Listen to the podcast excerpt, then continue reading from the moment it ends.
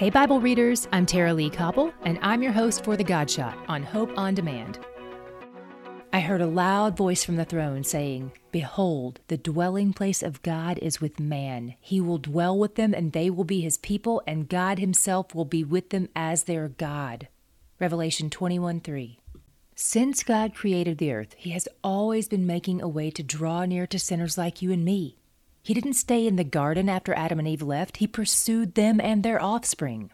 Then he set up literal camp in the desert with sinners. Then he showed them where to build his temple so he could dwell in the midst of them in Jerusalem. And now God says we are his temple, his dwelling place. The Spirit of God dwells in you, while also still dwelling in heaven. But it won't always be that way. Someday, heaven will descend to earth and will celebrate our union with God. I'm so glad he never stops pursuing us, because he's where the joy is.